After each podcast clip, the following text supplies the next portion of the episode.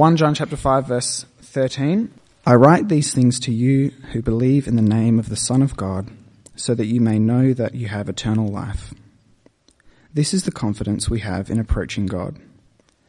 That if we ask anything according to his will, he hears us. And if we know that he hears us, whatever we ask, we know that we have what we asked of him. If anyone sees his brother commit a sin that does not lead to death, he should pray and God will give him life. I refer to those whose sin does not lead to death. There is a sin that leads to death. I am not saying that he should pray about that. All wrongdoing is sin, and there is sin that does not lead to death. We know that anyone born of God does not continue to sin. The one who was born of God keeps him safe, and the evil one cannot harm him. We know that we are children of God and that the whole world is under the control of the evil one. We know also that the Son of God has come and has given us understanding so that we may know him who is true. And we are in him who is true, even in his Son, Jesus Christ. He is the true God and eternal life. Dear children, keep yourselves from idols. I think I'm a Christian. I think I'm a Christian. I go to church most weeks. I believe in Jesus, that He died to pay for my sins. I try to pray. I try to tell my friends about Jesus. I think I'm a Christian. That's what a friend of mine said to me at uni a couple of months ago. Uh, we were doing a group assignment together, uh, and she asked me what I'd done on the weekend.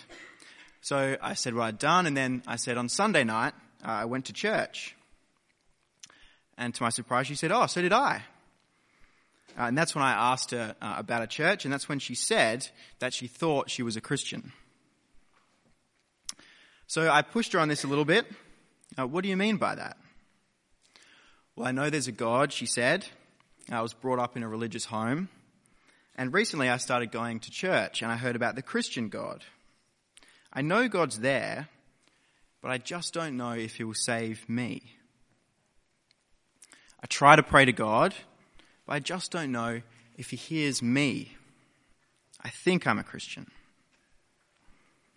Well, I think these feelings uh, resonate, may well resonate with a lot of us. Uh, they're certainly very familiar to me.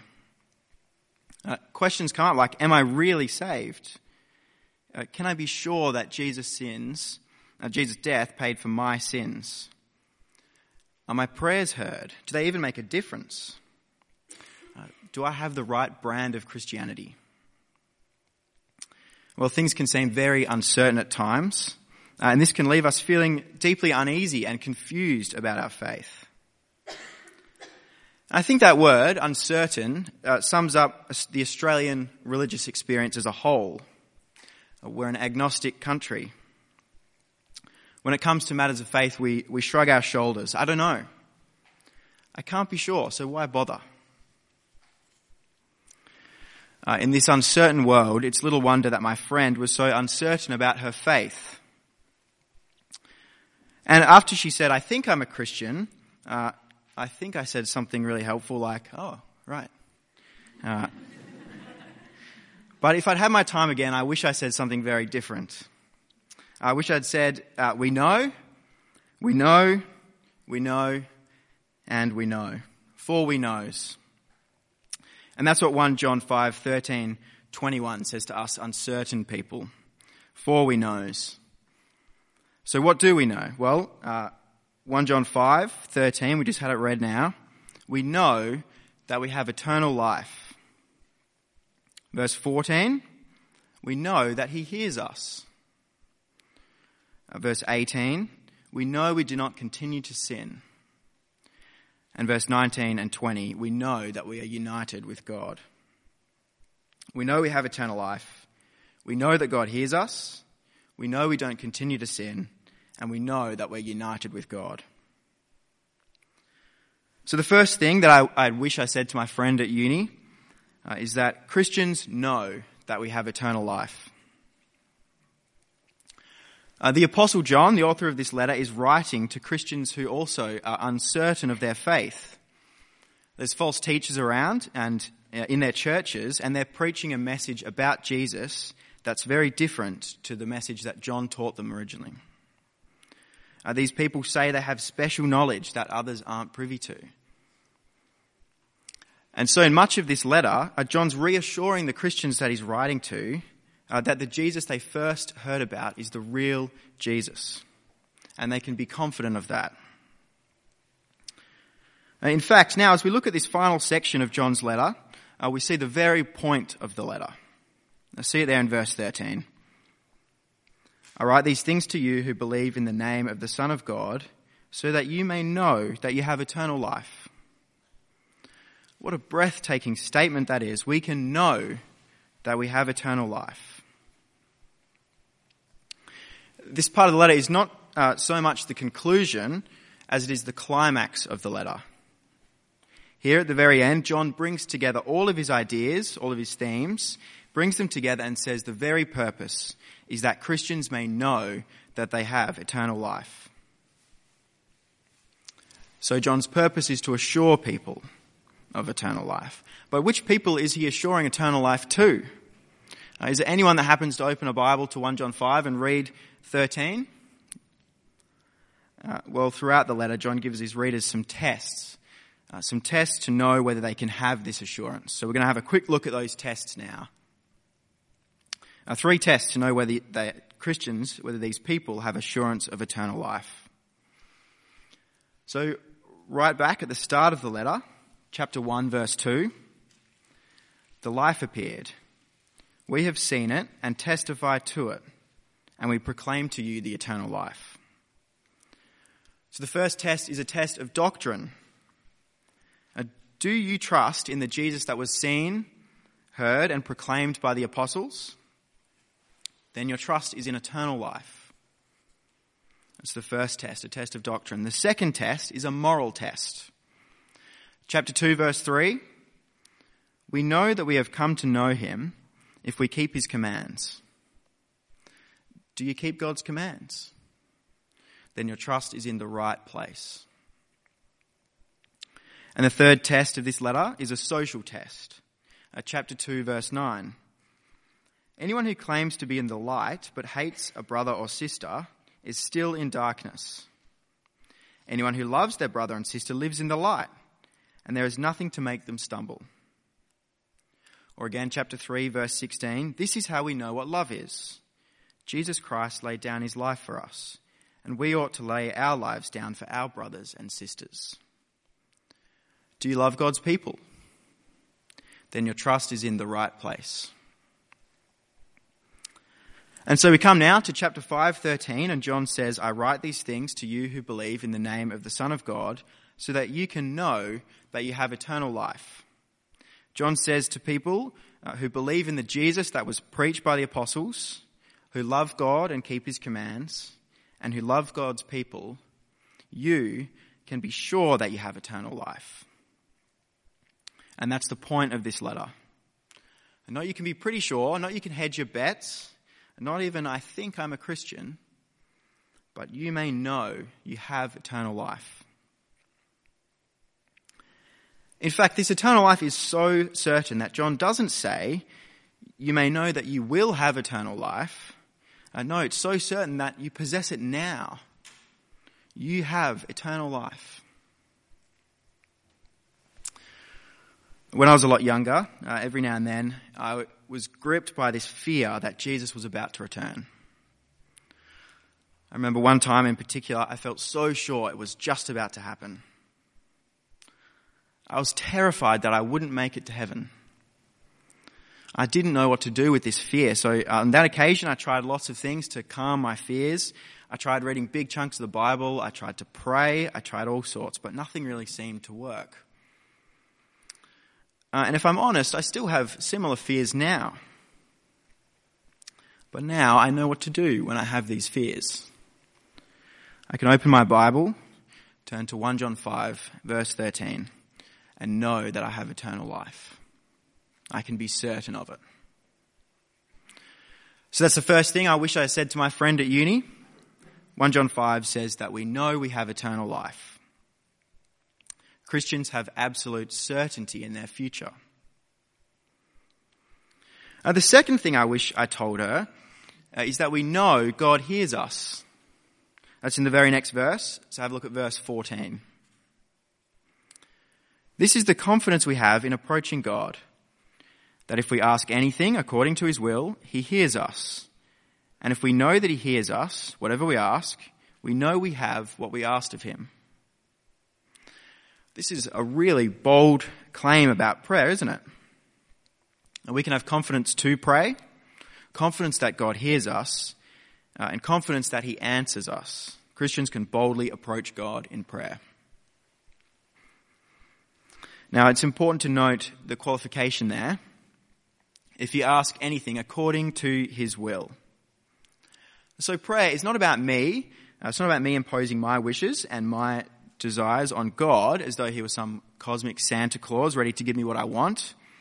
No, it's about me bending my desires and my will into conformity with God's. And when we pray in this way, when we pray in conformity with God's will, we can be confident that He hears us and that He answers us. In fact, John says we know we have what we asked of Him when we pray in this way. So John shows us how to use this bold approach to prayer uh, in the next two verses, 16 and 17. And he tells us to pray for our brothers and sisters who are in sin. Let's look at verse 16. If you see any brother or sister commit a sin that does not lead to death, you should pray, and God will give them life. So here we can see the pattern of prayer set out in verse 14 and 15 played out in a real life scenario having seen our brother and sister, a brother or sister who sins, we can boldly come to God and ask, intercede for them, and God will give them life. And we know it's God's will that his people are given life, and so he'll grant it. We can be confident, we can be bold in our approach to God. I wonder if you've ever had that hardship uh, of seeing a brother or sister really struggle with sin uh, you can feel helpless and not know what to do often. Well, take heart because we can pray. God hears your prayers and will give life. A little while back, I was in, in, in, this situation. A Christian friend of mine was really struggling with alcohol. He'd slipped deep into sin uh, and didn't have any control when he was around alcohol. It was really, it was a sad situation.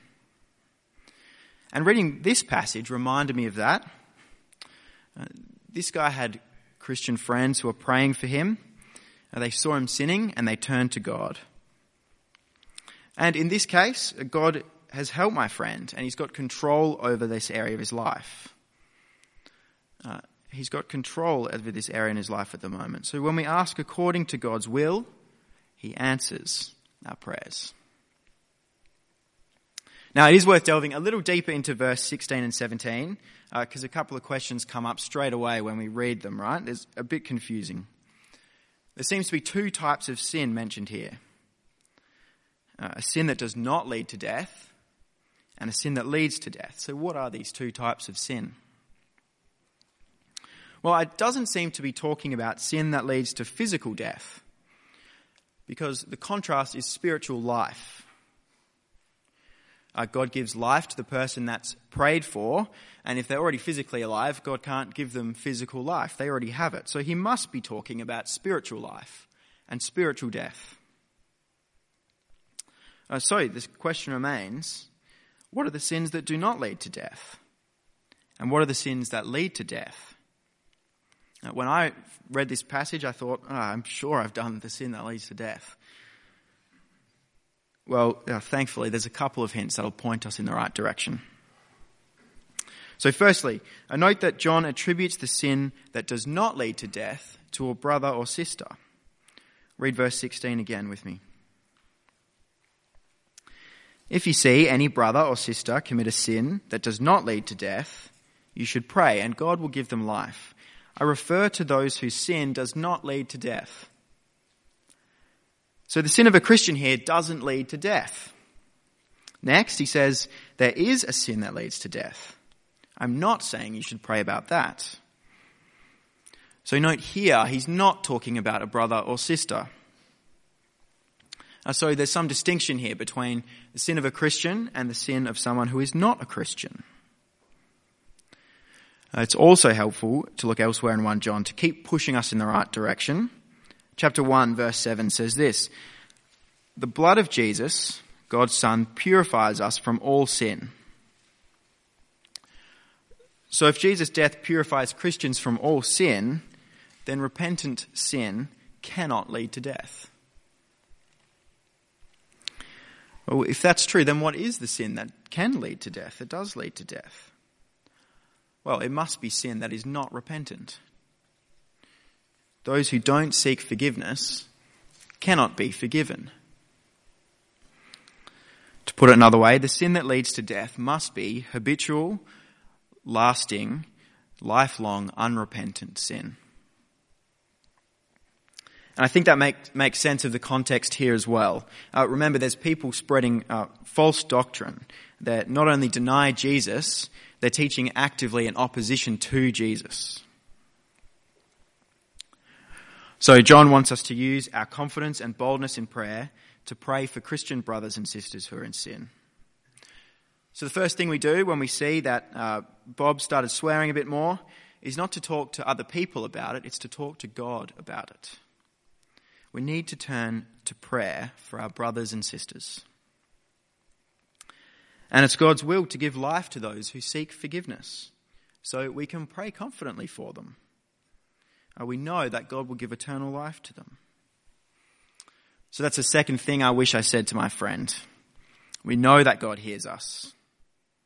We know we have eternal life. We know God hears us.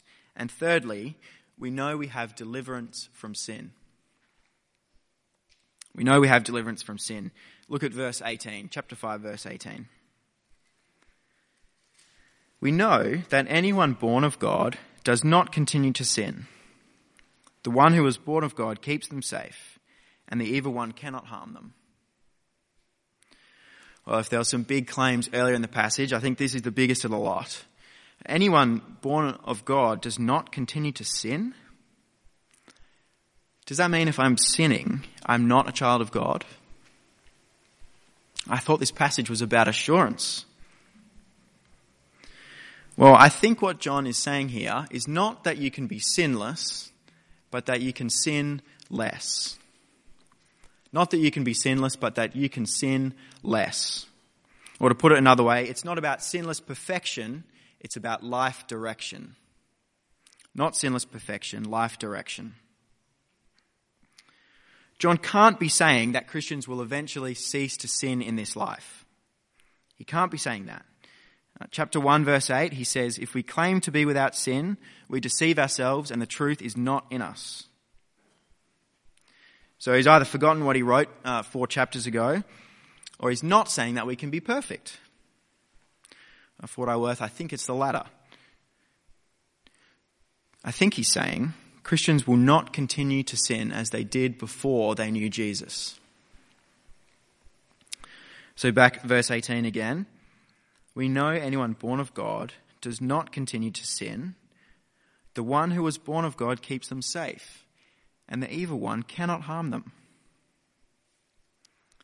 So, because we're born of God, Jesus keeps us safe. Sin and death cannot harm us because we have eternal life.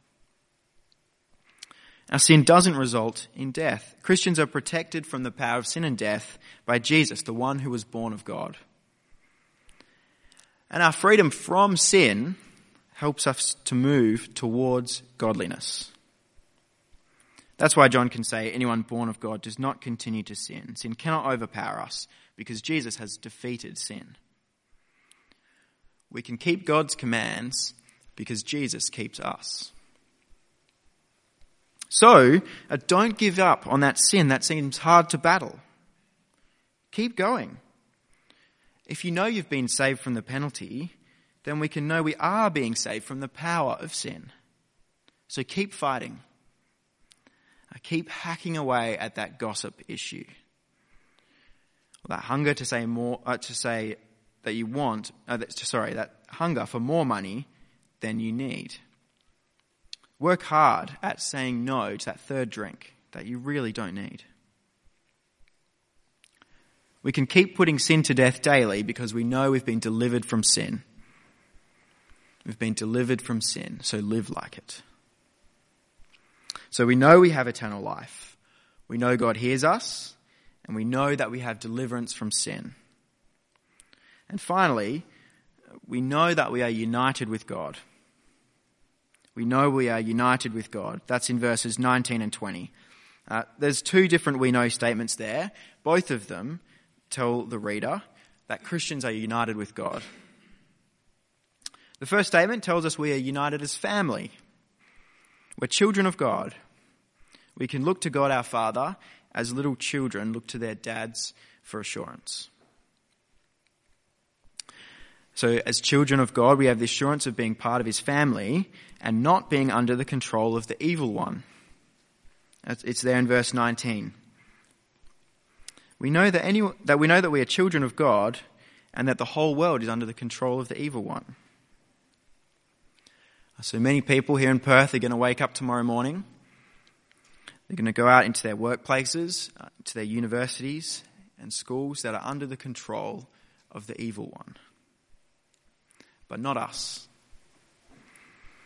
No, Christians go out into the world as children of God who protects us from the evil one and assures us that we have eternal life.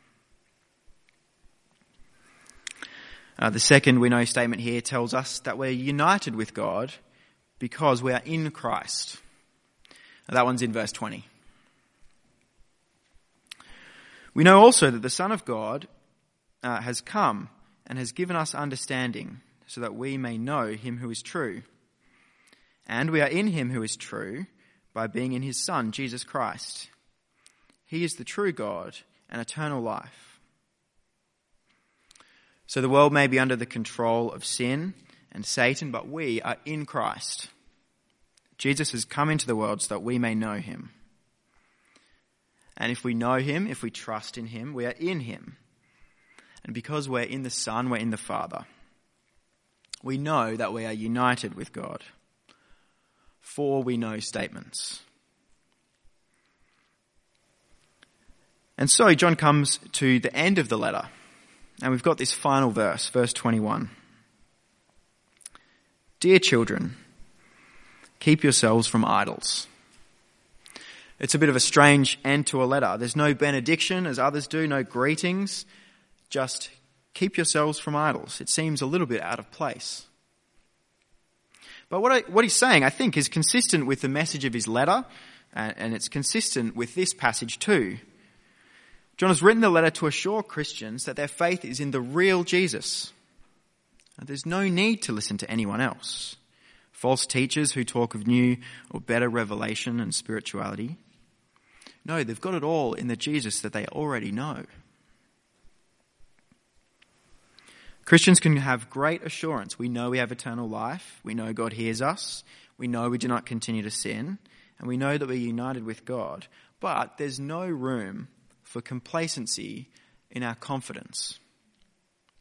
No, dear children, says John, keep yourselves from idols. That is, stay away from anything that's not the true Jesus. Steer clear of anything that isn't the Jesus who gives great assurance. Others, other things may give short-term satisfaction or short-term solutions, but they will not work. Yes, we have absolute confidence and assurance as Christians. Jesus keeps us, verse 18, but that doesn't mean that we don't keep ourselves. Keep yourselves from idols. So he's saying that the danger may be uh, for us that know God, the God who gives assurance, that we find ourselves drifting toward idols. I'm studying teaching, uh, and tomorrow is the first day of my final prac. Over the last few weeks, I've been getting uh, a bit more nervous, and it's been increasing because I feel like I should be doing more work. I should be doing better work. I should be better organized. But I've realized recently my nerves weren't about working hard for God.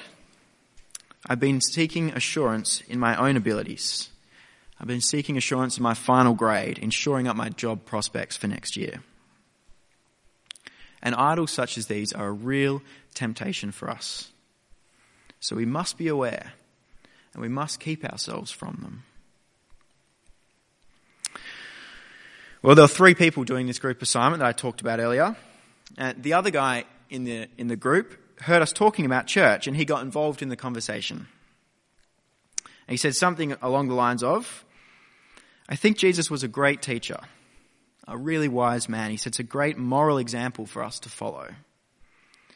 I believe he was real. I believe he died, but uh, all that extra stuff, miracles, uh, rising from the dead, how can we really know?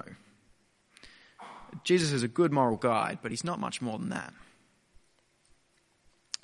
And that's a very popular notion, I think. In fact, uh, there's people who claim to be Christians who believe those types of things. But John says to us, Dear children, keep yourselves from idols. We can put many things in the place of the true Jesus a security in our grades or our performance, or a sentimental Jesus with no real power. But these are false doctrines. Uh, they don't give assurance. They don't give assurance like Jesus does. They're idols, and we must keep ourselves from such things. So, if I had my time again with my friend at uni, I would have said something different. I would have said something along the lines of this I know how you feel, but can I encourage you to read 1 John? There you'll see that because of Jesus, we can know that we have eternal life. We know that God hears us. We know we have deliverance from sin. And we know that we are united with God. There is no use looking anywhere else for assurance.